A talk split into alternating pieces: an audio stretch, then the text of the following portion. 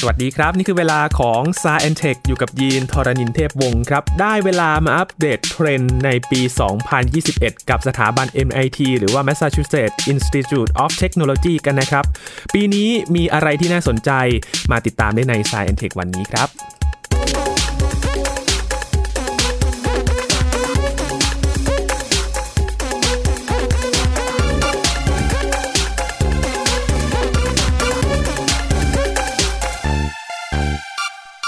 ทุกๆ ปีนะครับ MIT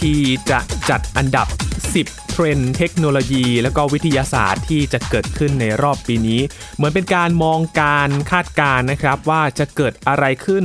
ถ้าทั้ง 10 อย่างนี้เนี่ยเกิดขึ้นในอนาคต บางอย่างก็เกิดขึ้นจริงแล้ว บางอย่างก็เป็นการคาดการณ์ บางอย่างก็เป็นการตั้งแนวทางไว้นะครับว่าจะเกิดอะไรขึ้น ปีนี้น่าสนใจมาก ๆ ครับ และทุกๆ ต้นปีก็จะมีการประกาศออกมาว่าทั้ง 10 อย่างที่เป็นเทรนด์เทคโนโลยีเนี่ยมีอะไรบ้างนะครับ วันนี้มาอัปเดตพร้อม ๆ กันกับอาจารย์บัญชาธนบุญสมบัตินะครับ สวัสดีครับอาจารย์ครับ สวัสดีครับยีนครับ สวัสดีครับท่านผู้ฟังครับยินเห็นคร่าวๆนะครับครับจะเรียกได้ว่าโควิด -19 ทำให้เทรนด์นั้นเปลี่ยนไปไหมครับอาจารย์ อ๋อใช่ก็อย่าง 10 เทคโนโลยีที่ MIT ระบุมาในปีนี้เนี่ยก็มีถึง 3 อย่างที่เกี่ยวข้องกับครับโควิด -19 ต้องบอกว่าอย่างนี้เออ MIT เริ่มเรื่องนี้นะครับ เริ่มจัดอันดับมาตั้งแต่ปี 2001 นะครับมันปีนี้เป็นปีที่ 21 แล้วนะครับ แล้วก็ส่วนใหญ่ก็ต้องเรียกว่าทายถูกอะเพราะว่ามันเป็นของที่มันเกิดขึ้นจริงหนึ่งสักครึ่งเกินครึ่งนะครับครับแล้วที่เหลือเนี่ยก็อาจจะมองคาดการณ์อนาคต บางอย่างก็ยังไม่เกิดก็มีพวกไอ้ประเภทนิวเคลียร์ฟิวชันต่างๆ แต่ว่าส่วนใหญ่ก็เกิดขึ้นจริงนะครัครับแล้วก็ เกณฑ์อย่างหนึ่งที่เขาใช้ก็คือ มันจะส่งผลกระทบในวงกว้าง คือถ้าเกิดว่ามันมันส่งผลกระทบวงแคบๆอะไรเงี้ยนะครับ ก็อาจจะไม่มองว่ามันมันมีนัยยะในเชิงสังคมมากนักครับนะครับ ถ้าวงกว้างก็เชิงสังคมเชิงเศรษฐกิจนะครับ อืมครับ ก่อนที่จะไปเจาะลึกกันนะครับ เรามาคร่าวๆ10 อันกันก่อนนะครับ ว่ามีอะไรบ้างนะครับอาใช่จารย์ใช่อันแรกนี่ก็เกี่ยวกับวัคซีนก็วัคซีนที่ชนิดที่ว่าเทคโนโลยี mRNA messenger RNA นะครับ ซึ่ง MIT มองสำคัญ อันที่ 2 นี่เกี่ยวกับ AI ครับนะครับเป็น AI ด้านภาษาเรียกว่า GPT 3 นะครับ อันที่ 3 นี่เป็นคล้ายๆ นิติบุคคลที่จะดูแลข้อมูลส่วนบุคคลของเรา ให้ไม่ถูกละเมิด หรือว่าถูกนำไปใช้ฟรีนะครับครับอันที่ 4 น่าสนใจทีเดียวนะครับ เป็นแบตเตอรี่สำหรับยานยนต์ไฟฟ้านะครับแบบใหม่เลยนะครับเรียกว่าลิเธียมเมทัลนะครับ แล้วก็อันที่ 5 นี่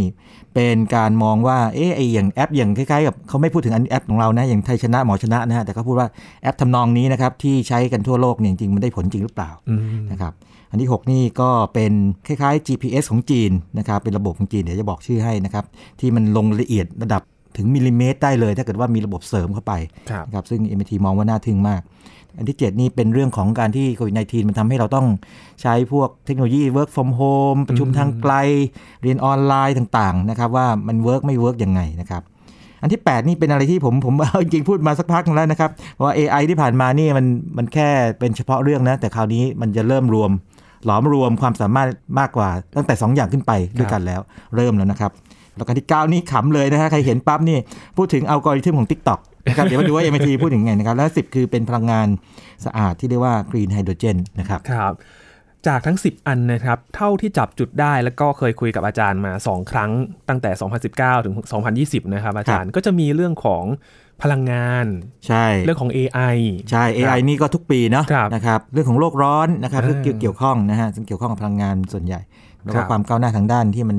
อ่าทางด้านการแพทย์ ในบางเรื่องนะคครับรับมาเริ่มอันแรกครับอาจารย์ mRNA ครับครับอาจารย์ก็คือจริงๆแล้วเนี่ยวัคซีนที่ผลิตกันอยู่ในตอนนี้หรือว่าทำกันอยู่ตอนนี้นะครับก็มีหลายเทคโนโลยีเนาะถ้าเก่าหน่อยก็ใช้เชื้อตายนะครับแต่ว่าแบบนั้นเนี่ยก็จะใช้เวลานานในระดับเป็น 10 ปีเมื่อก่อนนี้ แต่ปรากฏว่า MIT มองว่าเทคโนโลยีล่าสุดที่นำมาใช้นะครับในการผลิตวัคซีนเพื่อจัดรับมือกับโควิด -19 เนี่ยคือ mRNA M ตัวเล็กนะฮะ messenger RNA นะครับ mRNA เนี่ยเป็นสายเดี่ยวนะ คือถ้า DNA นี่ถ้าใครเรียนตอนที่ชีววิทยามันมีสายคู่กันเกลียวพันกันอยู่ใช่ไหมครับอันนี้เป็นสายเดี่ยว แต่ว่าตัว mRNA เนี่ยนะครับคร่าวๆคือว่ามันเป็น RNA ที่มันมี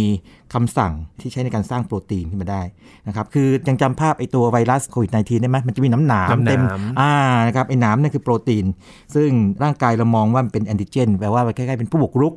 นะครับคือถ้ามันเจอน้ำหนามนี่เนี่ยนะครับเขาก็จะสร้างแอนติบอดีขึ้นมาก็ภูมิคุ้มกันขึ้นมาต่อต้านครับเทคโนโลยี mRNA นี่คร่าวๆ คือว่าเราก็ใช้ไอ้ mRNA เนี่ยนะครับฉีดเข้าไปในร่างกายคนฉีดทางกล้ามเนื้อนะครับเหมือนกับไปกระตุ้นให้เซลล์เนี่ยนะครับสร้างไอ้เจ้าน้ำหนามขึ้นมาบนเซลล์ของเราแทนนะแต่สร้างมาชั่วคราวประมาณสักสามสามวันเนี่ยนะครับแล้วก็พอร่างกายเราไปเรียกว่าตรวจจับได้นะครับบอกอ้าวนี่ไงผู้แปลกปลอมนะครับก็สร้างแอนติบอดีขึ้นมาครับนะครับก็ถือว่าเป็นเทคโนโลยีที่ ทำได้เร็วนะครับง่ายด้วยนะครับแล้วก็ราคาถูกด้วยนะครับถ้าเกิดว่าผลิตปริมาณมากพอนะครับแล้วก็ตุ้นภูมิคุ้มกันที่สูงครับสังเกตได้ง่ายๆเลยนะครับ จากวัคซีนโควิด -19 ที่ประกาศมาในภาวะฉุกเฉินเนี่ยอย่างบริษัทไฟเซอร์กับ b i o n t e c h กับครับของโมเดอร์นาเนี่ยก็เป็นแบบ mRNA ใช่ใช่เพราะฉะนั้นก็จะได้ใช้ก่อนเลยนะครับครับ แต่ว่าก็มีจุดอ่อนเหมือนกันนะครับ คือมันเนื่องจาก RNA เนี่ยสลายตัวได้ง่ายมากนะครับ ดังนั้นเก็บที่อุณหภูมิต่ำอืม นะครับนั่นก็เป็นจุดด้อยของเขา แต่ว่าครับเชื่อว่าด้วยความสามารถในการจัดการของมนุษย์เนี่ยนะครับต้องการรับมือกับอะไรเนี่ยก็คงหาวิธีการจัดการจนได้นะครับครับทีนี้ที่ MIT มองว่าเทคโนโลยีนี้นะครับเป็นหนึ่งใน 10 เทคโนโลยีปีนี้ก็คือว่ามันไม่ได้ใช้แค่กับโควิด -19 เพราะว่ามันสามารถที่จะนำเทคโนโลยีนี้ไปขยายผล เช่น สมมติว่าถ้าเกิดว่ากรณีของโควิด -19 แล้วกันถ้าเกิดว่ามันเกิดกลายพันธุ์ไปเนี่ยนะครับเทคโนโลยีนี้ก็สามารถรับมือได้อย่างรวดเร็วอืมแล้วดัดแปลงได้รวดเร็วนะครับ หรือว่าขยายไปยังโรคติดต่ออื่น เช่นมาลาเรียเป็นต้น นะครับเพราะฉะนั้นมันเป็นเทคโนโลยีที่เริ่มใช้ในมนุษย์จริงๆมีมานานแล้วประมาณ 20 กว่าปีนะครับ แต่ว่าเริ่มใช้ในการรักษาเนี่ยโควิด -19 เป็นครั้งแรก เพราะจำเป็นอย่างเร่งด่วนไงอืมแล้วก็แน่นอนว่าเดี๋ยวคงต้องติดตามผลในระยะยาวนิดหนึ่งว่าจะส่งผลภูมิคุ้มกันจะอยู่นานแค่ไหนครับนะครับจะส่งผลข้างเคียงอะไรไหมด้วยนะครับสำหรับกรณีโควิด -19 ครับครับ ถ้าได้ประสิทธิภาพที่เป็นที่ยอมรับเนี่ยแน่นอนว่า กรณีถ้าเกิดโรคระบาดอื่นๆเนี่ยวิธีการนี้น่าจะนำมาใช้ในใช่อันดับใช่แรกๆเลยนะครัใช่บถูกต้องครับครับนะผมเทคโนโลยีแรกเลยขึ้นมาอันแรกเลยนะครับครับอันที่สองเลยครับอันที่สองาจารย์เป็น AI นะครับ AI นี้ชื่อมันก็อาจจะฟังแล้วไม่ไม่ค่อยสื่อนิดหนึ่งนะ GPT 3นะครับ Generative Pre-trained Transformer 3คร่าวๆคืออย่างนี้ครับยีลองนึกถึง AI ที่มันสามารถที่จะเขียนเรื่องสั้นแต่งเพลง เขียนข่าว press release นะครับ หรือแม้แต่เขียนโค้ดคอมพิวเตอร์ได้ ตอนนี้ตอนนี้มันไปแบบนั้นครับ เขียนภาษากฎหมายได้ด้วยนะครับ คือรุ่นรุ่นก่อนหน้านี้ยังทำพวกนี้ไม่ไม่ได้เต็มที่เท่าไหร่ครับนะครับทำแล้วถูกจับได้ว่าเอ้ยนี่มันแบบเอ้ยนี่มันเอ้ยของปลอมเา AI นี่นะปลอมหรือเปล่าไม่มืออาชีพตอนนี้ปรากฏว่านี้นะไอตัวนี้เนี่ยนะครับเขาทดลองให้มันเขียนบล็อกนะครับบล็อกก็คือแบบว่าคล้ายๆเป็นเป็นนักเขียนคนหนึ่งอืมอาจจะโนเนมนิดนึงอะไรอย่างนี้นะฮะครับแต่เขียนแบบกองหน้าอ่านปรากฏว่า โอ้โห มีคนอ่านทั้งสองหมื่นหกพันคน แล้วในบรรดาสองหมื่นหกพันคนเนี่ยนะครับ มีแค่คนเดียวที่สงสัย เฮ้ย นี่มันนี่มัน AI เขียนหรือเปล่า ปรากฏว่าคนอื่นไม่เชื่อไง บอก เฮ้ย นี่มันคนเขียน ตอนหลังนี่มาเปิดเผยเป็นเฟกอ่า เป็นเฟกบล็อกก็คือเป็นใช้ AI เขียนก็คือใช้ GPT 3เนี่ยนะครับ ก็ของบริษัท OpenAI นะ ที่ครับตั้งโดยหลายคนนะหนึ่งในนั้นคืออีลอน มัสอ่านะครับ มาอีกแล้ว อีลอน มัสมาอีกแล้ว ร้อนๆหนาวๆแล้วครับอาจารย์ใช่ครับ ก็คือไอ้สามนี่เป็นอย่างนี้นะครับ เป็นรุ่นของเขาก็ตอนแรกก็หนึ่งสองสามก็คงจะพัฒนาไปเรื่อยๆครับงั้นแปลว่าปีหน้าหรือไม่เกินปีหน้าเนี่ยอาจจะมี GPT 4 5 6 มันจะเก่งเรื่อยๆ ทีนี้เรื่องเรื่องคือว่าตอนนี้เนี่ยเขาเขียนเรื่องออกมาก็จริงนะครับ สมมติว่าอย่างนี้ เขาสามารถเรียนแบบสไตล์การเขียนนักเขียนได้สำนวนไงครับยินสังเกตไหมถ้าเกิดว่ายินอ่านชอบอ่านของใครเนี่ยสำนวนการเขียนเขาจะใช้รูปประโยค หรือว่าวิธีการเล่าเรื่องแบบก็นั้นจะรู้เลยซ้ำจะพอรู้มันจะมีครับกลิ่นอายของคำหรือว่าวิธีการเล่าเรื่องซ้ำเขาเรียนแบบได้นะครับโดยการว่าเอานะเรียนแบบคนนี้นะเรียนแบบเฮมิงเวย์สิแล้วเขียนประโยคต้นให้ปั๊บเขาแต่งเรื่องออกมาสักพักเขาแต่งเรื่องสั้นออกมาเลยครับนะครับเป็นอย่างนั้นทีนี้จุดอ่อนมีไหม มีแน่นอนอยู่แล้ว ตอนนี้อืมมันมันยังไม่สมบูรณ์แบบ คือเวลาสอน AI ให้ให้มันรู้ภาษาคนเนี่ยหรือว่าให้มันเขียนภาษาคนได้เนี่ยอย่าเรียกว่ารู้ภาษาคนเลย รู้รู้นี่คือแบบอีกขั้นหนึ่งนะครับก็คือต้องใช้หนังสือแล้วก็ใช้อินเทอร์เน็ตเยอะเลยให้เขาไปแบบเรียนรู้จากอินเทอร์เน็ตอืมว่าคำพวกนี้เนี่ยถ้าเปิดมาแบบนี้นะครับนักเขียนคนแบบนี้เนี่ยคนนี้ชอบใช้คำอะไรคำแวดล้อมคืออะไรนะครับต่อมาด้วยประโยคแบบไหนนะครับ แต่ประเด็นคือว่าเนื่องจากเขาไปเรียนจากอินเทอร์เน็ตมาเนี่ย เพราะฉะนั้นมันจะมี bias เหมือนกันเนาะ อย่างเช่นไปเจอพวกที่อาจจะเหยียดเพศเหยียดผิวอืมต่างๆนะ มันจะหลุดเข้ามาได้บ้างครับพวกนี้หลุดเข้ามาได้บ้าง เพราะฉะนั้นอันนี้ยังเป็นจุดอ่อนอยู่แล้ว อันที่สองคือที่สำคัญกว่าคืออย่างนี้ สิ่งที่ GPT 3เนี่ยนะครับเขาเขียนขึ้นมาหรือว่าสร้างออกมาเนี่ยนะครับเขายังไม่เข้าใจหรอกอืมเพราะว่าไม่ไม่รู้บริบทมันไงจริงๆคือมันไม่ได้มีการบรรณาธิการการคัดกรองถูกะไรต้องย่านี้ถูกต้องคือคือเขาเขียนขึ้นมาให้มันถูกแกรมมา นะครับแล้วก็เอามาต่อกันให้ดีที่สุดเท่าที่เป็นไปได้ แต่ถ้าเกิดว่าอ่านสักพักเนี่ยจะพอรู้ให้มันมันทำแม่งทำแม่งเนาะมันมันแบบว่าคล้ายๆกับบริบทมันไม่ได้อะครับนะครับนะเออมันมันไม่ถูกต้องตามความหมายเชิงกายภาพที่เกิดขึ้นในโลกของความเป็นจริงครับนะครับนั่นก็ยังจุดอ่อนอยู่แต่ว่า หัวใจของเรื่องนี้ที่ MIT ยกขึ้นมาคือว่ามันใกล้ขึ้นมาอีกแล้วอืมใกล้มาหนึ่งขั้นแล้วที่บอกครับที่บอกว่ามันแต่งเรื่องสั้นได้ หรือมันเขียนโค้ดคอมพิวเตอร์ได้นี่ แล้วเรียนแบบสไตล์นักเขียนได้นี่ก็นักเขียนก็ระวังร้อนๆหนาวๆกันนะตอนนี้ มีมี AI มาแย่งอาชีพนะครับนั่นสิครับนักข่าวใครที่เขียนบทความอะไรอใช่ย่างนี้นะใช่ครับเพ release อะไรนี่น่าจะเป็นเรื่องธรรมดาแล้ว format นี่มันค่อนข้างจะนิ่งนิดหนึ่งมันอาจครัจะบไม่สมบัติสำนวนมากนะครับให้เป็นทางการนิดหนึ่ง นะครับ เขียนภาษากฎหมายได้ด้วยนะนะครับตายทำนแล้องเนี่ยวนะครับ ต้องจับตาดูครับนะใช่ครับอันต่อไปครับอันที่ 3 ครับอาจารย์ อันต่อไปเนี่ยนะครับเป็นของทางยุโรปนะครับเรียก Data Trust ยินครับเออเราเจอกันเป็นประจำอยู่แล้วว่าจู่ๆก็มีคนโทรมาหาเราในบางทีมาเอาบัตรเครดิตสักใบไหมอืมนะครับขายจะทำประกันประกันไหไหมมอันนี้นะครับแล้วแถมยังรู้ข้อมูล ส่วนตัวเราด้วยครับนะครับ ผมเคยเจอ ผมเคยเล่าไปแล้วมั้ง เคยเจอว่าคนรู้ว่าว่าเงินเดือนผมเท่าไหร่อะไรอย่างเงี้ยนะครับตกใจเลย ตกใจว่าเอ้ยพูดมาอย่างเงี้ยเหรอไม่ซื้อดีกว่านะคครัรับบก็คือว่าทางยุโรปนะครับสหภาพยุโรปเขามองว่าไอ้การที่ให้แต่ละคนเนี่ยปกป้องข้อมูลส่วนตัวเนี่ยมันไม่น่าจะได้ผลเนี่ยเพราะว่าที่ผ่านมามันพิสูจน์ว่าไม่ได้ผลไงครับเป็นไปได้ไหมที่จะมองกลับกันเลย คือว่ามันมีคล้ายๆคล้ายๆ เป็นองค์กรหรือว่าเป็นนิติบุคคลทำนองนี้นะฮะที่คอยดูแลเลยอืม นะครับทุกคนเนี่ยพูข้อมูลนะครับดึงข้อมูลของคนยุโรปทั้งหมดเนี่ยนะครับมาไว้ที่เดียวเลยครับแล้วดูแลโดยไอ้สิ่งนี้นะครับเรียกว่า data trust trust เนี่ยนะครับในทางบัญชีหมายถึงว่าเป็นบัญชีการเงินที่มีคนอื่นจัดการดูแลให้อืมแต่อันนี้ data trust ก็คือว่าเป็น trust ในเชิงข้อมูลครับนะครับแล้วจัดการให้แล้วก็หากว่ามีการนำไปใช้ประโยชน์ในเชิงพาณิชย์ เช่นมีบริษัทมาใช้เป็นประโยชน์เนี่ยนะครับเจ้าของข้อมูลถ้าคุณได้รับค่าตอบแทนทำนองนี้อ่าจะได้อ่าพูดง่ายๆคือมีมีระบบคอยดูแลให้นั่คนรับเอง ทีนี้ยินว่าทำแบบนี้เนี่ยแน่นอนมีข้อดีอยู่เนาะครับมีคนดูแลให้เราข้อเสียมีไหมยินว่า คือหลาย ๆ คนอาจจะสงสัยว่ามันจะไว้ใจได้จริงหรือใช่ใช่ใช่เรื่องที่หนึ่งคืออย่างนี้เรื่องความไว้ใจเนี่ยเนื่องจาก trust ยังไงก็ตามเนี่ยต้องถูกบริหารด้วยบอร์ดครับซึ่งก็เป็นคน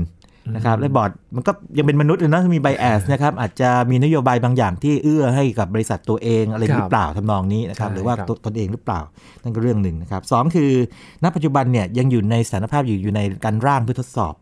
เพราะฉะนั้นเนี่ยเรื่องการตอบแทนว่าจะแบ่งส่วนแบ่งให้กับเจ้าของข้อมูลเท่าไหร่เนี่ยยังไม่ชัดเจนมากนักอืมนะครับนั่นเรื่องหนึ่งแต่อย่างไรก็ตามนะครับบางบริษัทเช่น IBM หรือ Mastercard เนี่ยเขามีการใช้ระบบคล้ายๆ Data Trust เนี่ยนะครับกับเรื่องข้อมูลเชิงการเงิน กับลูกค้าที่อยู่ในไอร์แลนด์ทางยุโรปแล้วนะครับทดสอบนั่นเองครับนะครับหรือว่าอย่างในสหราชอาณาจักรนะครับหรือแคนาดาเนี่ยก็เริ่มใช้ไอ้ระบบ Data Trust เนี่ยนะครับเพื่อจำลองจำลองว่าอั ตราการเติบโตอุตสาหกรรม AI จะเป็นยังไงอืมนะครับแล้วก็ประเทศทั้งเอเชียเนี่ยก็มีอย่างอินเดียที่บอกว่าเดี๋ยวจะทำแล้วนะครับอืมอินเดียนี่ก็คงอยากจะอาจจะมองให้แค่จีนแล้วมั้งประเทศใหญ่ต้องจัดการเพราะว่ามองว่าอย่าลืมว่า AI นี่ถ้าเกิดว่าเป็น AI นะหรือว่าไม่ใช่ AI อยู่แล้วเนาะครับยังเป็น AI อยู่แล้วแบบโดยแฝงแต่ว่าหนักมาทางเรื่องของ Cyber Security อืมนะครับถ้าข้อมูลยิ่งเยอะเนี่ยมันก็ยิ่งทำให้ได้เปรียบทำนองนั้นนะครับครับใช้ประโยชน์ได้เยอะเลย เรียกได้ว่าเป็นผู้รักษา ประตู ใช่ใช่ใช่แล้วก็คนเสนอเรื่องนี้นะครับ น่าสนใจมากคือเซอร์ทิมเบอร์เนอร์สลีก็คือคนที่สร้างอินเทอร์เน็ตครับนะครับที่นั่นขึ้นอืมขึ้นมาเองนะครับแล้วก็ Data Trust นี่ถูกเสนอในปี 2018 ไม่นานนี่เองนะครับ แต่ว่าเดี๋ยวคงมาดูการคลี่คลายของเขา ซึ่งยุโรปน่าจะเริ่มก่อน เพราะว่าระหว่างยุโรปกับอเมริกานี่ปรากฏว่ายุโรปให้ความสำคัญทางนี้มากกว่านะครับอืมครับ โดยเฉพาะในยุคหลังๆนี้ถือว่าเป็นเรื่องสำคัญมากๆเลยนะครับครับสำหรับส่วนจีนแม่งความปลอดภัยแม่งถามเนี่ยจีนนี่รู้ข้อมูลของคนเขาอยู่แล้วผ่านระบบให้คะแนนทางสังคมใช่ไหมครับครับเพราะฉะนั้นจีนอาจจะไม่สนใจแนวนี้นะครับ ก็มีระบบของเองเขาควบคุมครับของเขาอยู่แล้วใช่ใช่นะครับครับนั่นอันคือที่สามสี่สี่เนี่ยคือแบตเตอรี่ลิเธียคมรับเมทัลยินครับถ้าเกิดว่าจะมีอุปสรรคอะไรนะที่มันยังขวางเรื่องรถไฟฟ้าอยู่เนี่ยตอนนี้เนี่ยหลาย ๆ คนถือว่ามองเป็นโจทย์ใหญ่เลยนะครับ ที่ยังไม่ตัดสินใจซื้อรถไฟฟ้า เพราะว่าแบตเตอรี่มันอยู่ได้ไม่นานวิ่งได้ไม่ไกลครับใช่อาจารย์ใช่ อย่างผมมีเพื่อนผมคนเนี้ฐานะดีหน่อยเนาะครับเทสลาผมก็ถามเขาวิ่งได้ไกลสุดแค่ไหน ในใจผมตอนแรกคิดว่าประมาณ 2 3 0 0 กิโลบอกตอนนี้ไปได้500 แล้ว โอ้ก็ไกลเหมือนกันเนาะอืมคือถ้าเกิดเราวิ่งไปกลับสมมติว่ากรุงเทพระยองนี่ก็ยังพอไหวได้แต่ถ้าอยู่กรุงเทพเชียงใหม่นี่ไปไม่ถึงนะครับ ถูกไหมระหว่างทางก็ต้องชาร์จไฟไปอย่างเดียวนะอ่าถ้าเกิดรถไฟฟ้าอย่างเดียวนะครับ ก็เป็นอย่างนั้น แล้วก็เรื่องของระยะเวลาในการชาร์จนะครับก็นานนานกว่าเติมน้ำมันแน่นอนนะครับแน่นอนและความปลอดภัยอีกล่ะ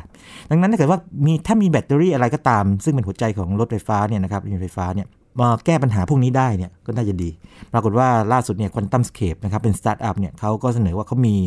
แบตเตอรี่เทคโนโลยีใหม่ครับ lithium metal นะครับปกติเนี่ยเป็นลิเธียมไอออนแต่นี่เป็น lithium metal คือใช้โลหะลิเธียมเนี่ยเป็นคู่แอโนดดังนั้นมันจะทำให้เรียกว่าความจุพลังงานนี่สูงขึ้นอืมนะครับแต่ว่าตัวหัวใจของมันก็คือว่าอย่างนี้เขาเคลมว่ามันสามารถที่จะชาร์จได้เร็วคือชาร์จได้ประมาณ 80%ของความจุเต็มเนี่ยนะครับในเวลาน้อยกว่า 15 นาทีอืม ค่อนข้างเร็วมากทีเดียวนะครับน่าสนใจมากครับอ่าถ้าทำได้นั่นจริงนะฮะ Tesla Model 3เนี่ยนะครับที่แม้เป็น supercharger เนี่ยนะครับไปถึง 90%เนี่ยในเวลา 37 นาที ก็คือเกินครึ่งชั่วโมงไปอ้าวเร็วกว่านั้น แล้วก็เขาอ้างว่านะครับเขาสามารถที่จะชาร์จซ้ำได้ 800 ครั้ง และยังคงสภาพที่ดีของแบตเตอรี่ไว้ 80%อยู่เนี่ยนะครับเขาถ้าเทียบระยะทางเนี่ยก็เรียกว่าโอ้โหประมาณสัก 4 0 0 0 0 0กิโลเมตรอะไรอย่างนี้เป็นต้นอืมก็ไกลทีเดียวอยู่ก็คือใช้ได้นานเป็นต้นนะครับแต่อันนี้ต้องถูกทดสอบ ทีนี้ปัญหาคืออะไร ปัญหาคือโลหะลิเธียมเนี่ยเป็นโลหะที่เบาที่สุดในบรรดาโลหะทั้งหมดนะครับ แต่ว่ามันทำปฏิกิริยาได้ง่ายอืมนะครับ เพราะฉะนั้นถ้าเกิดว่ามันมีเกิดความผิดพลาดขึ้นมาเนี่ยมันอาจจะเสื่อมสภาพหรือแม้แต่ระเบิดโอ้นะครับอ่ากลิ่นไฟก็ต้องระวังเรื่องนี้ไงครับนะครับ แล้วก็มันจะเกิดเรียกว่าโครงสร้างผลึกขึ้นมานะครับที่มันสามารถจะแทงไอ้ตรงแค่เยือกกั้นตรงกลางของในแบตเตอรี่ได้คือทำให้มันเสื่อมสภาพได้เร็ว ดังนั้นเนี่ยนะครับทางบริษัทไอ QuantumScape เนี่ยเขาก็เลยแก้ปัญหาโดยการใช้ electrolyte คือไอ้ตัว สารละลายเนี่ยครับเป็น solid state คือเป็นของแข็งแทนเพื่อป้องกันในพวกทางด้านเกี่ยว safety นี้ อย่างไรก็ดีมีปัญหายิงเข้าเป็นอย่างนี้คือเขายังทำแค่เป็นแค่เซลล์แบบ single cell แผ่นเดียวครับทดสอบที่เขาอ้างนี้ แต่ว่าในทางปฏิบัติเนี่ยเวลาใช้ต้องใช้หลายแผ่นเพื่อให้มีประสิทธิภาพสูงขึ้นอืมแล้วมันเกิดคำถามไปคู่แข่งแน่นอนคู่แข่งก็ถามว่าอ่าโอเค แผ่นเดียวคุณคุณทดสอบคุณอ้างได้จริง แต่ว่าเวลาใช้จริงมันต้องใช้หลายแผ่นอ่านนะครับมากแล้วคุณเวลาคุณ scale up ขึ้นไปเนี่ยใช้ได้จริงหรือเปล่านะครับเอารอติดตามต่อไป ครับครับยังไงก็ดี MIT ก็ระบุว่าเป็นเทคโนโลยีที่4นะครับที่น่าจับตามองครับเพราะว่าเทรนด์ของรถไฟฟ้าเนี่ยมาแล้วโดยเฉพาะในมายุโรปมาแล้วแล้วมานะครับแน่ใช่แล้วถูกต้องนะครับครับในจีนไม่พูดถึงก็ใช้ไปเยอะมากแล้วนะคครัรับบอยู่ที่ว่าตอนนี้เนี่ยแบตเตอรี่จะอยู่ได้นานเท่าไหร่ และรถเนี่ยจะวิ่งได้ไกลเท่าไหร่นั่นเองใช่ครับนะแล้วเรื่องความปลอดภัยก็สำคัญด้วยนะครับครับ อีกอันหนึ่งที่น่าสนใจและก็ มีผลมาจากโควิด -19 นะครับอาจารย์ โอ้ใช่ใช่พวกเรานี่คุ้นเคยเรื่องไทยชนะหมอชนะอะไรทำนองนี้ใช่ไหมครับครับ ว่าตอนนี้เราเนี่ยไปเช็คอินที่ไหนนะครับอืมหรือว่าไอ้หมอชนะก็เตือนว่าถ้าเกิดว่าเข้าเราไปอยู่ใกล้เข้าเข้าใกล้เขตที่มันเคยมีการติดต่อระบาดอยู่เนี่ยนะครับเป็นการเตือนขึ้นมานะครับเกิดคำถามอย่างทางโลกทางฝั่งตะวันตกฝรั่งนี่แหละนะครับ ซึ่งจริง ๆ แล้วเนี่ยเขาเป็นฝั่งที่ไม่ค่อยเชื่อเรื่องพวกนี้ตั้งแต่ต้นใช่ไหมตั้งแต่ใส่หน้ากากมานะครับครับเขาก็มองว่าอย่างนี้จะเห็นว่ามันหนึ่งมันละเมิดสิทธิส่วนบุคคลนะอย่างนอร์เวย์เนี่ยใช้ใช้ไปก็เลิกอืมนะครับเพราะมันมันละเมิดอย่างนั้นไปสหรัฐอเมริกานี่กว่าจะใช้กันนานทีเดียวนะครับอย่างรัฐเวอร์จิเนียนี่ก็เป็นรัฐแรกที่ใช้คือ แต่รัฐนี่เขาก็จะมีกฎหมายตัวเองไงไม่ใช่ใช้ทั่วทั้งสหรัฐ ในขณะที่ทางเรานี่ไม่ต้องห่วงเลยพอขอความร่วมมือนี่ก็ใช้กันเยอะพอสมควรครับประเด็นของเรื่องนี้ก็คือว่าทาง MIT มองว่า มันยังไม่มีความแน่นอนว่าจริง ๆ แล้ววิธีการที่จะคอยตรวจจับโดยการใช้ดิจิทัลแบบนี้เนี่ยนะครับมันได้ผลจริง ๆ หรือเปล่า ในการที่จะลดการติดเชื้อครับทำนองนั้น ซึ่งต้องมีการศึกษาต่อไป อย่างเช่น ถ้าเกิดว่าคำถามง่ายๆเลยว่าเอ๊ะต้องอยู่ใกล้แค่ไหนนะถึงจะมีความเสี่ยง บางประเทศก็บอกว่าเมตรหนึ่งนะครับอืมห่างหนึ่งเมตรบางประเทศบอก 2 เมตรนะครับครับแล้วอยู่นานแค่ไหนก็ไม่ไม่ตรงกันอีกนะเยอรมันบอกว่า 10 นาทีมีเป็นต้น เพราะฉะนั้นต้องมีงานวิจัยที่รองรับได้มาตอบโจทย์เรื่องนี้นะครับครับ ก็อันนี้ก็เป็นเรื่องของต้องเรียกว่ามองกันไกลๆทีเดียว เพราะว่าอย่าลืมว่าเรื่องโรคระบาดเนี่ย อาจจะเกิดโรคอื่นตามมาอีก แล้วถ้าเกิดว่าเรามีวิธีรับมือที่ดีอย่างเช่น สมมติว่าถ้าเกิดว่าเป็นโรคแนวประเภทติดต่อทางการเหมือนกับโควิด -19 นะใส่หน้ากากได้ทางเดินหายใจอ่าคราวนี้ฝรั่งคงเชื่อละครับต้องต้องเรียกอย่างนี้ทางโลกตะวันตกคงเชื่อ เดิมทีไม่เชื่อไงแต่ว่ากรณีของการใช้พวกแอป พวกนี้ในการที่จะตรวจจับว่าคุณอยู่ไหนอยู่ในที่พื้นที่เสี่ยงหรือเปล่าอะไรต่างๆเนี่ยเขายังสงสัยกันอยู่อืมมาเชื่อได้แค่ไหนใช่แล้วนะครับอืมอะไรน่าสนใจมากปีนี้ MIT จัดแปลกๆทีเดียวนะครับคือแทนที่จะเชิดชูประเภทเทคโนโลยีที่มันมันน่าจะไปดีเนี่ยมันมีการตั้งคำถามด้วยอ่าซึ่งแต่ว่ามันสอดคล้องกับที่ผมพูดไปตอนแรกบอกว่าผลกระทบวงกว้างไงครับทั้งโลกเลยไงอืมคือถ้ามันใช้ไม่ได้จริงๆเนี่ยหรือว่ามันถ้ามันใช้ได้จริงก็คราวหน้าก็ใช้ครับแต่ถ้ามันใช้ไม่ไม่ได้จริงๆเนี่ยหรือว่าใช้อย่างมีเงื่อนไขจริงๆเนี่ยจะได้รู้ว่าเงื่อนไขมันคืออะไรอืมนั่นเองนะครับครับ นอกจากจะมองการไกลแล้วก็ตรวจสอบด้วยถูกต้องนะครับครับมาถึงครึ่งทางแล้วครับอาจารย์คอัรับนที่หกครับหกนี่ของจีนคืออย่างนี้ครับเราคุ้นเคย GPS เนาะแล้วก็เราอาจจะไม่คุ้นเคยกับของทางยุโรปเขามีการเลโอเหมือน GPS นะครับครับแล้วก็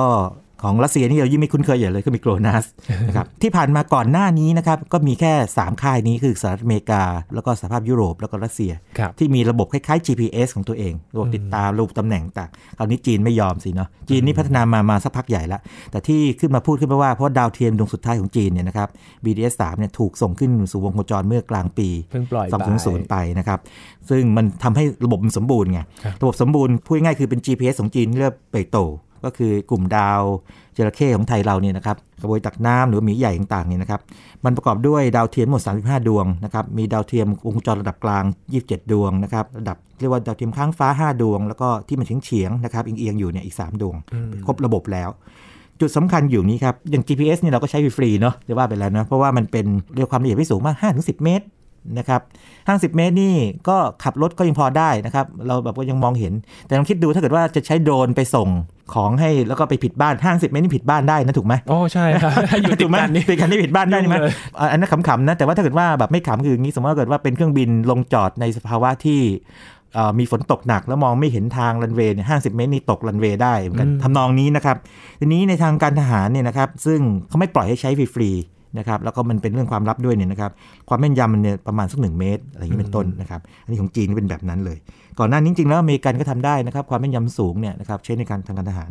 ทีนี้จีนก็ไม่ยอมไงจีนก็ต้องการจะมีของตัวเองเรื่องก็ต้องไปพึ่งคนอื่นนะครับครับอันนี้ก็เป็นอันหนึ่งแต่นี้ที่ MIT ยกขึ้นมาเพราะอย่างนี้บอกว่า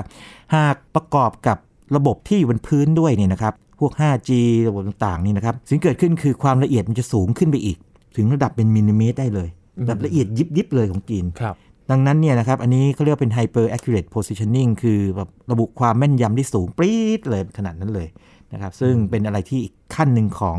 ยิ่งกว่า GPS ในปัจจุบันนะครับแต่ว่า GPS ก็มีรุ่นใหม่นะครับเรียก GPS 3ครับนะครับส่งขึ้นไปแล้วนะครับ ความละเอียดแม่นยำเนี่ยหนึ่งถึงสามเมตรนะครับแล้วคงคิดว่าคงไม่ยอมน้อยหน้าจีนเหมือนกันอืมถ้าเกิดจีนแบบไปละเอียดได้เขาก็ต้องไปละเอียดได้เหมือนกันครับนะครับไปไปมามา แต่ละประเทศก็จะมีระบบเป็นของตัวเองเลยนใช่ใช่อรย์จะว่าไปแล้วเนี่ยจริงๆแล้วเนี่ยเราใช้ GPS ก็จริงเนี่ยแต่ว่าประเทศไทยก็ใช้ของจีนด้วยเหมือนกันนะมีการครับเซ็นสัญญาทางจีนเหมือนกัน แล้วก็หลายประเทศใช้นะครับอย่างคูเวตเนี่ยก็ใช้ในการก่อสร้างเมียนมาเนี่ยใช้ในการเกษตรนะครับยูกันดานี่สำรวจที่ดินครับเอ่อปากีสถานนี่ก็ใช้เพราะปากีสถานนี่เป็นหนึ่งในประเทศที่เป็นยุทธศาสตร์ของจีนเลย ในการออกสู่ทะเลของมณฑลซินเจียง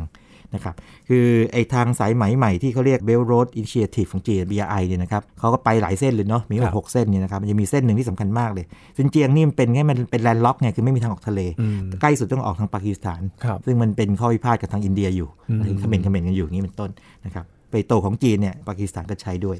นะครับเออครับ ก็เป็นระบบที่น่าสนใจแล้วก็ใช่แข่งกันพัฒนาต่อไป ใช่ใช่ทีนี้เราเราก็ใช้มันทั้งสองอย่างกันเนาะครับดีดีเหมือนกันนะคือเกิดระบบดึงล่มไปอะไรเงี้ยเราก็ใช้ระบบหนึ่งไงสำรองไว้อยู่ ใช่ถูกต้องถูกต้องคืออย่างบอกประเทศไทยเราเราเป็นประเทศเล็กนะครับพวกผมฟังนักวิชาการมากี่คนที่พูดตรงกันหมดเลยว่าเราเราจะไม่เลือกข้างใครข้างหนึ่งเออต้องทำไงเราเลือกทุกข้างนะครับครับ เพื่อที่เพื่อความอยู่รอดของเราและการเติบโตของเราเองนะครับครับเป็นอย่างนั้น ต่อไปอันที่ 7 ครับ เจนนี่มาจากโควิด -19 เหมือนกัน19ใช่ เจนว่าที่ผ่านมานี่ก็ work from home เรียนออนไลน์ ประปรัชุบมตัวทางแทบไกลไม่ทันเลยนะครับอาจารย์นะครับ หรือว่าไปหาหมอไม่ต้องมาก็ได้นะ ถ้าเกิดว่าไม่ได้เจ็บป่วยหนักๆนะคุยกับหมอทางไกลได้ไหมนะครับครับเรื่องพวกนี้เนี่ยนะครับก็สำคัญเกี่ยวกับการศึกษาใช่ไหมการการทำงานแล้วก็ health care นี่สำคัญมาก MIT มองเป็น 2 กลุ่มเลย คือกลุ่มที่มองว่าสำเร็จ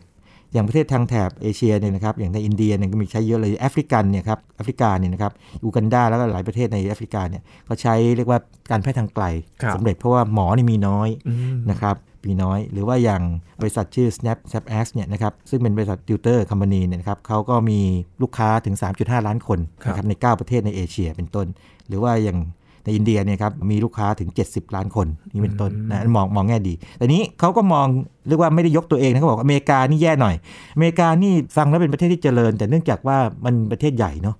จะมีหลายพื้นที่เลยนะครับ ที่อินเทอร์เน็ตความเร็วสูงเข้าไม่ถึงบรอดแบนด์เข้าไม่ถึงนี่เป็นต้น หรือแม้แต่พวกคนที่ยากจนหรือพวกคนกลุ่มน้อยนะครับเขาไม่มีคอมพิวเตอร์ไม่มีแท็บเล็ตต่างๆเขาบอกว่าคนอเมริกันเนี่ยนะครับถึง 42 ล้านคนเนี่ยนะครับไม่มี access ไปยังบรอดแบนด์อินเทอร์เน็ต นะครับหรือว่าหนึ่งในสิบของคนอเมริกันเนี่ยนะครับใช้อินเทอร์เน็ตได้เฉพาะผ่านสมาร์ทโฟนเท่านั้นครับแล้วก็อย่างในแคลิฟอร์เนียเนี่ยครับมีนักเรียนถึง 1.2 ล้านคนที่ไม่มีอุปกรณ์ที่เข้าถึงอินเทอร์เน็ต ดังนั้นแปลว่าอะไรแปลว่ามันเป็นการถ่างความเหลื่อมล้ำขึ้นไปอีก คือคนที่มีก็คือมีอืสมมติว่าคุณต้องเรียนออนไลน์ก็ทำได้ แต่คนที่ไม่มีก็ไม่มีนะครัครับแล้วก็ยกตัวอย่างบทความบางอย่างที่ไปสัมภาษณ์พวกเอ่อเด็กที่เป็นคนที่อพยพเข้ามาในอเมริกาไงที่เป็นคนกลุ่มน้อยนะครับที่ ไม่มีเรื่องพวกนี้ยากจนด้วยนะครับครับก็เป็นการมองว่าการที่ใช้เทคโนโลยีรีโมทพวกนี้นะครับ มันยังมีประเด็นอยู่ว่าไม่ใช่ว่าทุกคนจะมีอินเทอร์เน็ตนะอ่านะทำนองนั้นครับครับ พูดถึงความเหลื่อมล้ำกันนะครับ ว่าใครเข้าถึงได้ ใช่มากใช่เท่าไหร่อันนี้มาจากทางอเมริกาเองนะครับ แล้วครับทางบ้านเรานี่ก็คงต้องคิดเรื่องนี้เหมือนกันใช่ไหมครับ ก็มีปัญหาอยู่เหมือนกันแน่นอนใช่วงเลยเรียนนะครับที่บ้านกันนะครับใช่ใช่ต่อไปที่เรื่อง AI ครับ AI าจาย์ครับยีนครับมันอย่างนี้ฮะที่ผ่านมา AI เนี่ยเราจะรู้เลยโอ้โหเก่งนู้นเก่งนี้เนาะครับตอนช่วงแรกๆก็ชนะแชมป์โลกหมากรุกแชมป์โลกโกะใช่ไหมฮะครับแล้วก็สามารถที่จะวิเคราะห์พวก Big Data ได้นะครับทำอะไรได้หลายอย่างเลยครับวาดภาพได้ทำงานศิลปะได้นะครับสิ่งที่เกิดขึ้นคืออย่างนี้ แต่มันเก่งมันอย่างอย่างไอ้ยิน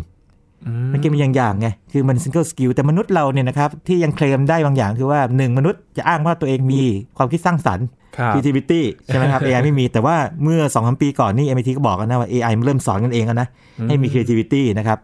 สองคือซึ่งมนุษย์ยังภูมิใจอยู่คือมนุษย์เนี่ยเราบอกว่าเรา เป็นพวก multi skill คือมีทักษะได้หลากหลายกลายเป็นความต้องการในยุคนี้เลยนะครับ ต้องมี multi skill ทำหลายอย่างใช่ใช่ถ้า skill หนึ่งถูก disrupt ไปก็ยังใช้ skill อื่นได้นะครับก็ก็คือพูดง่ายๆโอเค เราบางคนไหนทำอาหารเป็นนะครับ เล่นกีฬาได้ใช่ไหมครับ ทักษะการสื่อสารต่างๆนะครับแล้วก็อื่นๆอีกมากมายหลายอย่างเลย ตอนนี้ AI มันเริ่มจะอย่างนั้นแล้วนะครับมาทิศทางกันแล้วเขาจับเอาความสามารถทางด้านภาษาของ AI ซึ่งเมื่อกี้เราพูดถึง GPT 3 นะครับ มาบวกความสามารถในการประมวลภาพ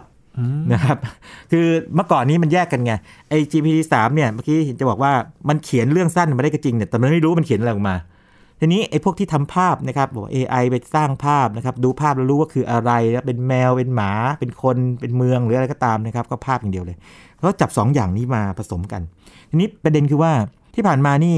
มันยังมีความเหลื่อมๆมันอยู่ คือว่าเวลาฝึกสอนนะครับอย่างในวิกิพีเดียเนี่ยนี่ MIT ยกตัวอย่างมาเนี่ยตอนนี้ถ้ามองโดยรวมเนี่ยมีทั้งหมดคำทั้งหมด 3,000 ล้านคำเยอะมาก AI ก็ถูกฝึกเปลี่ยนกันไปครับนะที่เวลาเรื่องภาพนี่นะครับแหล่งข้อมูลใหญ่มากอันหนึงก็คือของ Microsoft เนี่ยนะครับเขาเรียกว่า MS COCO นะครับ Microsoft Common Object in Context เนี่ยมี 7 ล้านภาพเองครับคือการฝึกเนี่ยมันยังเหลืองมันอยู่เอ๊ะจะเป็นไปได้ไหมที่มันจะผนวกสองอันนี้เข้าด้วยกันให้มันเรียนพร้อมกันเลย โดยคนไม่ต้องฝึกสอนเมื่อก่อนก็ใช้วิธีอย่างนี้ครับยิน ภาพหนึ่งภาพเลยนะครับ มันก็มีแคปชั่น คำอธิบายใช่ไหมเอก็เรียนมาโอเค มีแมวกำลังนอนอยู่ใน เอางี้ในตะกร้าไหมเออใช่ในตะกร้าอย่างนี้นะครับ ไมโลใช่ไหมไมโลนอนอยู่ในตะกร้านะไมโลสีนั้นสีนี้ใช่ไหมนอนอยู่ในตะกร้าแบบนี้ที่ไทย PBS อะไรเงี้ยอะมันก็เรียนรู้ภาพกับคำไปก็ต้องอย่างนี้ไป แต่วิธีนี้มันช้าไงโอ้โห ใครนั่งต้องดูต้องทีคนละภาพ ก็ต้องทีละคนไปภาพเขียนภาพไปเขียนคำบรรยายให้ภาพอีกครับจะเกิดอะไรขึ้นถ้าเกิดว่าเราสามารถที่จะแปลงมันเป็นเทคนิคนะครับ แปลงไอ้เจ้า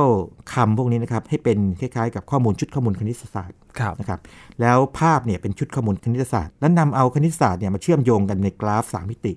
หากว่าข้อมูลมันทับซ้อนกันอยู่ เช่น แมวเนี่ยนะครับมันจะมาพร้อมกับเสียงร้องเมียวเมียวๆอืมนี่เป็นต้นนะฮะแต่มันชอบนอนในตะกร้าครับนะครับมันชอบเล่นไอ้เรียกว่าไอ้ลูกกลมๆไอ้พวกที่เป็นได้ายมาพันกันใช่ไหมผ้าไหมอ่าไหมอะไรใช่ไหมไหไหมมพพรรมมอะไรใช่ไหมนี่เป็นต้นเนี่ยนะครับทั้งคำแล้วก็ภาพเนี่ยนะครับมาปนกันเนี่ย AI ก็เรียนรู้ไปเลย โดยที่ไม่ต้องไปคอยกำกับตลอดเวลา วิธีนี้นะครับก็คิดโดยมหาวิทยาลัย North Carolina Chapel Hill นะครับเรียก Wokenization เอา Woken กัน Woken นี่หมายถึงภาพในทางศัพท์ AI ถ้าเป็น Token เนี่ยคือคครับำนะครับคือผสมกันเลย ปรากฏว่าอย่างนี้เขาให้ลองทดสอบณปัจจุบันนี้นะครับ ไหนพอมีข้อความหนึ่งสิไหนลองเอาภาพที่มันเกี่ยวข้องกันมาสิปุ๊บเนี่ย มันทำถูกประมาณ 40%ละอืมทีนี้เราเป็นคนเนี่ยชะล่าใจเอ้ยยังไม่ถึงครึ่งเลยแต่ 40 นี่ผมมองว่าเยอะนะครับ เยอะทีเดียวครับแล้วก็ 40 นี่แปลว่าอะไรต่อไปนี้มันจะมากกว่านี้ขึ้นไปเรื่อยๆไงถูกไหมอ่ามัน AI ยิ่งถูกเทรนด้วยชุดข้อมูลมากเท่าไหร่ ก็ยิ่งเก่งขึ้นเท่านั้นขอบคุณเพราะฉะนั้นข้ไปณวันนี้ก็ต้องเกิน 40 นะครับ แล้วก็อีก 1 เดือน 1 ปีถัดไปอย่างนี้นะครับ ต้องไปเรื่อยๆต้องเกินครึ่งนะครับ แล้วในที่สุดก็คงจะใกล้เคียง กับมนุษย์มากขึ้นทุกที อย่างน้อยในเรื่องของข้อความแล้วก็ภาพนะครับคราวนี้ดูถูกไม่ได้นะครับ อาจจะเก่งกว่าเราหลายใช่อย่างใช่อย่าลืมนะมันมันแต่งเรื่องสั้นเขียนภาษากฎหมายได้นะครับครับภาษากฎหมายที่งงๆก็คือพูดง่ายๆคือต้องการสอนให้ AI เนี่ยรู้เกี่ยวกับเรื่อง context คือบริบทด้วยอืมนะครับไม่ใช่ไม่ใช่แบบแค่สักแต่ว่ามันถูกตามเกรมมาอะไรอย่างเดียวเท่านั้นนะครับซึ่งอันนี้เป็นเรื่องของความหมายครับนะซึ่งต้องอิงตามบริบท นะครับครับ multi skill มัลติ AI AI เริ่มมาแล้วครับอ่าครับ AI ผมที่เก่งมากกว่าหนึ่งอย่าง ครับนะครับอันที่ 9 ครับยินเห็นแล้วก็ฮะถามเหมือนกันครับถามเหมือนกันเฮ้ยนี่มาใน MIT ไปเชิดชูอะไรขนาดนี้โอ้ TikTok ครับคือพอเห็นอันนี้มันสวนทางกับนโยบายของโดนัลด์ทรัมป์เมื่อคราวก่อนเลยครับ ใช่แบนใช่ TikTok ใช่อยู่เขาลยเขาก็พูดถึงเรื่องนี้เหมือนกันนะ แต่เขาไม่สนใจ MIT มองว่ามันมีคนใช้เยอะไงอ่า TikTok นี่ก็เปิดตัวในจีนนะครับครับ แอปของจีนเนี่ย2016 นะฮะ แล้วก็ระบาดไปทั่วโลกอย่างรวดเร็วนะครับ ตอนนี้ก็มีคนใช้ 1,000 ล้านคนนะครับแล้วล่าสุดนี่ปรากฏว่ายอดไอ้พวกดาวน์โหลงดาวน์โหลดอะไรต่างๆนี่ครับสูงกว่าแอปยอดนิยมเกือบทั้งหมดแล้วนะครับใช่ครับตอนนี้อาจอาจจะมีอาจจะมีคลับเฮาส์ซึ่งอาจจะเริ่มแบบขึ้นมาเริ่มนะมาใช้แต่ว่าเนื่องจากว่ามันถูกจำกัดแค่นั่นไง iOS ไงนะถ้าเกิด Android มีนี่ก็คงอาจจะมานั่นกับ TikTok เหมือนกันนะครับแต่ว่าเอาโอเคเอา TikTok ก่อนไอแอปแนวนี้นะครับ ที่ผ่านมาเนี่ยเขาต้องการคล้ายๆแบบโอ้โห เลือกคอนเทนต์ที่มันเป็นแมสหน่อยอืมแล้วส่งให้คน แต่ TikTok นี่มีคนบอกผมเลยนะผมจำได้นะ นะครับมีนักข่าวนะครับในในวงการทีวีเมืองไทยเนี่ยบอกว่าอย่างนี้ เข้าไปใช้ได้แป๊บเดียวเนี่ยโอ้โหยอดวิวนี่เป็นหลักหมื่นแบบแป๊บแป๊บเดียวเร็วกว่าแอปอื่นคำถามคือเป็นเพราะเขาหรือเปล่าอาจจะส่วนหนึ่งเขามีคนรู้จักอยู่แล้ว แต่จริง ๆ แล้วเนี่ยนะครับ MIT มองว่าเป็นเพราะอัลกอริทึม มันจะเรียกว่าเลือกโอเค คนที่เป็นดาวเด่นอยู่เนี่ยก็โอเคก็โผล่อยู่แล้วล่ะแต่ว่ามันจะเลือกคนเหมือนกันที่อาจจะไม่ใช่ดาวเด่นถ้าคุณทำแฮชแท็กดีๆนะครับ ส่งตรงไปยังกลุ่มเป้าหมายครับทำให้ยอดวิวเนี่ยสูงอืมนะครับพูดง่ายๆคือสร้างแบบว่าปั้นดาวดวงใหม่ขึ้นมาด้วยอัลกอริทึมของ TikTok ทำให้มันเป็นยอดนิยมเพราะว่าลองคิดดูคนโนเนมคนหนึ่งสมมติว่าคนสักคนหนึ่งเนี่ยครับไม่ค่อยโพสต์ในแอปอื่น ไม่ค่อยมีคนรู้จัก คนตามดู10 20คนอืมเก่งหลักร้อยนะครับครับ ได้หลักพันก็ดีใจอะไรเงี้ย เข้า TikTok ปุ่มตูมเดียวเป็นหลักหมื่นอะไรเงี้ยเป็นนะดาราหรือถ้าเป็นหลัก TikTok แสนเนี่ยแบบโอ้โหนี่แบบย่อมติดแน่นอนครับนะครับ นั่นคือสเตรนของเขานะครับ ก็คือ MIT มองว่าเรื่องนี้นะครับเป็นที่ต้องชมคนเขียนอัลกอริทึมนี้เลยนะครับแล้วก็ทำให้คนใช้เนี่ยสามารถที่จะไปเจอคอนเทนต์ได้หลากหลายนะคครัรับบโดยที่ตอกมันเลือกมาให้ว่าอีนี่มันถูกรสนิยมคุณหรือเปล่าอ่าแบบตรงกลุ่มนะคครัรับบก็จะมีแบบ แต่ละช่วงนะครับ อย่างช่วงอยู่บ้านก็จะมีแบบเพลงเป็นธีม เป็นแบบคลิปวิดีโอรูปแบบนั่นนี่ที่เขาเล่นกันในช่วงแต่ละช่วงกันใช่ใช่พูดง่ายๆคือมันเล่นกับจิตวิทยามนุษย์เนาะครับจริงแอปทุกอย่างก็เล่นกับจิตวิทยามนุษย์นะฮะแต่ TikTok ที่เติบโตเร็วเนี่ยเพราะมันเล่นได้ตรงมากเลยอืมนะครับมองมองแง่นี้ยิ่งอย่าง Clubhouse เนี่ยผมยังไม่เคยเล่นนะ แต่ว่าฟังดูก็รู้แล้วคุณโอ้โห เล่นกับจิตวิทยามนุษย์เลยที่หนึ่ง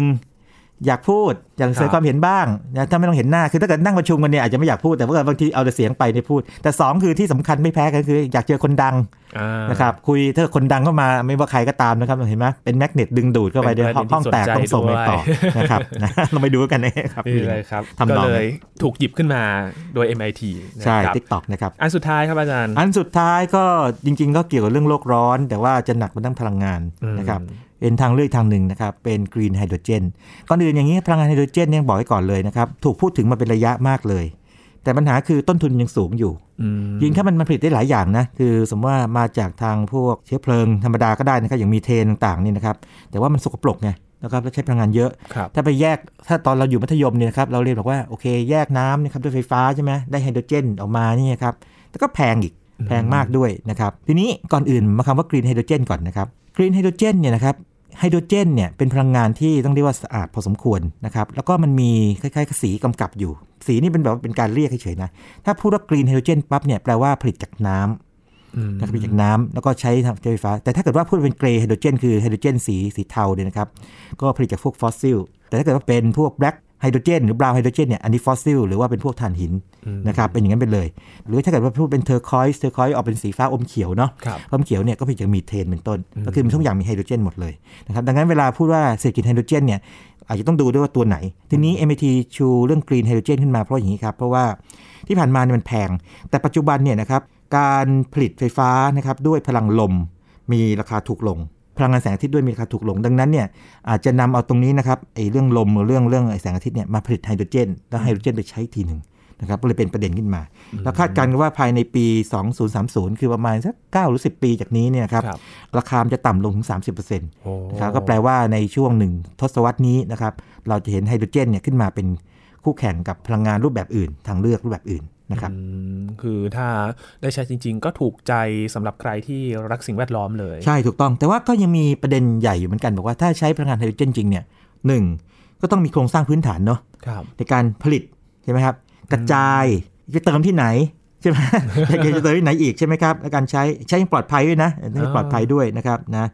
นอกจากนั้นนี่นะครับพวกยานพาหนะต่างๆนะครับไม่ว่าจะรถหรือเรือต่างๆ อาจจะต้องใช้ฟิวเซลอ่า คราวนี้มันก็จะแบบแข่งกับพวกแบตเตอรี่ละอีกแบบหนึ่งอะก็เป็นอีกแบบหนึ่งใช้ไฮโดรเจนครับนะครับ ดังนั้นเนี่ยก็เป็นเรื่องใหญ่อีกเรื่องหนึ่ง ซึ่งผมว่านะ เดี๋ยวอาจจะต้องหาโอกาสคุยเรื่องเศรษฐกิจไฮโดรเจนสักตอนหนึ่งเพราะว่ามันเกี่ยวกับเทคโนโลยีเยอะมากเลยอ่าเพราะถ้าเกิดว่า MIT ระบุมาขนาดนี้เนี่ยถือว่าเป็นอะไรที่น่าจับตา แล้วเราไม่ควรจะมีทางเลือกทางเลือกเดียวสำหรับเรื่องของพลังงานด้วย แน่นอนว่าต้องหลบจากทางพวกฟอสซิลนะครับเพื่อโลกร้อนนี่มันบีบคอเรามาทุกทีแล้วนะครับแต่ว่าทางเลือกมันไม่ควรจะเป็นอย่างรถไฟฟ้าอย่างเดียวเป็นอย่างอื่นหลายๆทางก็ต้องไว้มีหลายๆทางใช่เผื่อใช่ไว้แล้วปัจจุบันนี่หลายประเทศที่ก็มีแผนมี roadmap นะครับครับเกี่ยวกับไฮโดรเจนนะครับญี่ปุ่นเกาหลีใต้ออสเตรเลียนิวซีแลนด์นะครับและสภาพยุโรปอืมมี roadmap เกี่ยวกับเศรษฐกิจไฮโดรเจนแล้วครับนะครับน่าสนใจเลยทีเดียวนะครับครับนี่คือ 10 เทรนด์เทคโนโลยี ใช่ใช่จากปีนี้ก็ MIT อย่างที่ยินเกริ่นนำตั้งแต่ต้นคือว่าถูกครอบงำด้วย หรือว่าหรือส่งผลด้วยโควิด -19 เยอะครับนิดหนึ่ง3อย่าง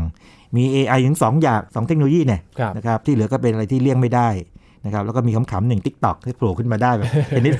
เอฟทีก็เล่นอย่างนี้เนอะอันนี้นะครับ น่ารักดีคนะครัรับบน่าสนใจเลยนะครับ ปีนี้เนี่ยเป็นเรื่องที่ทำให้เห็นว่าความเปลี่ยนแปลงที่เกิดขึ้นจากปีที่แล้วเนี่ยมันมีผลต่อการจัดเทรนด์เหมือนกันของ MIT ใช่ใช่ความจริงเราอาจจะมีสักช่วงหนึ่งในบางตอนที่อาจจะมองแบบยาวๆ 21 ปีที่ผ่านมา MIT ไทยถูกไม่ถูกอะไรแบบนี้อาจจะอาจจะมีข้อดีนะครับ เพราะว่ามันช่วยให้เห็นวิธีคิดของเขาไงครับนะครับ แล้วอย่างบางอย่างที่ผมบอกว่าผมผมเดาเล่นๆไปล่วงหน้าเนี่ยเดาเคยเดาถูกนะ multi skill AI เนี่ยก็มาจริงๆได้มาเร็วกว่าที่คิดอีกนะครับเพราะวันวันหนึ่งเนี่ยแน่นอนว่า AI ก็ต้องเก่งเหมือนโดราเอมอนนี่บอกไงครับคือแบบพูดได้ทำโน่นนี่ได้อะไรต่างเออๆสร้างของพิเศษนี่อีกเรื่องหนึ่งนะคครับรับน่าสนใจเลยทีเดียครัวบนะครับสำหรับ 10 เทคโนโลยีที่มีการคาดการณ์จาก MIT นั่ครันบเองนะครับวันนี้ขอบคุณอาจารย์บัญชามากๆเลยยินนะดีครับมากเลยครับที่มาช่วยสรุป 10 เทคโนโลยีที่เกิดขึ้นในปี